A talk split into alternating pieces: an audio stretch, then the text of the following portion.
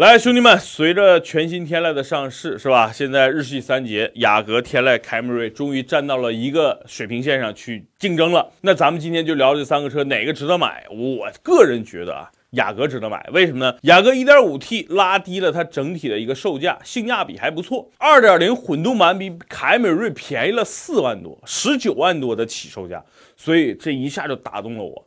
咱们再聊聊凯美瑞，凯美瑞这么多年的夺命招牌就是靠谱。可靠是吧？它就是优惠的有点少，如果优惠的大，我一辆也会可能会考虑搞一辆天籁啊。天籁这个车，我现在觉得定位不准，外观改的很年轻，但是你说这个颜值，中国人能够喜欢吗？我现在打个问号。九零后会看上这个车吗？不会啊，他们想到天籁就想到了南哥这种油腻人了。八零后又觉得这个样子很怪怪的，所以我不知道天籁是卖给谁了。所以这三个车里边推雅阁、凯美瑞、天籁。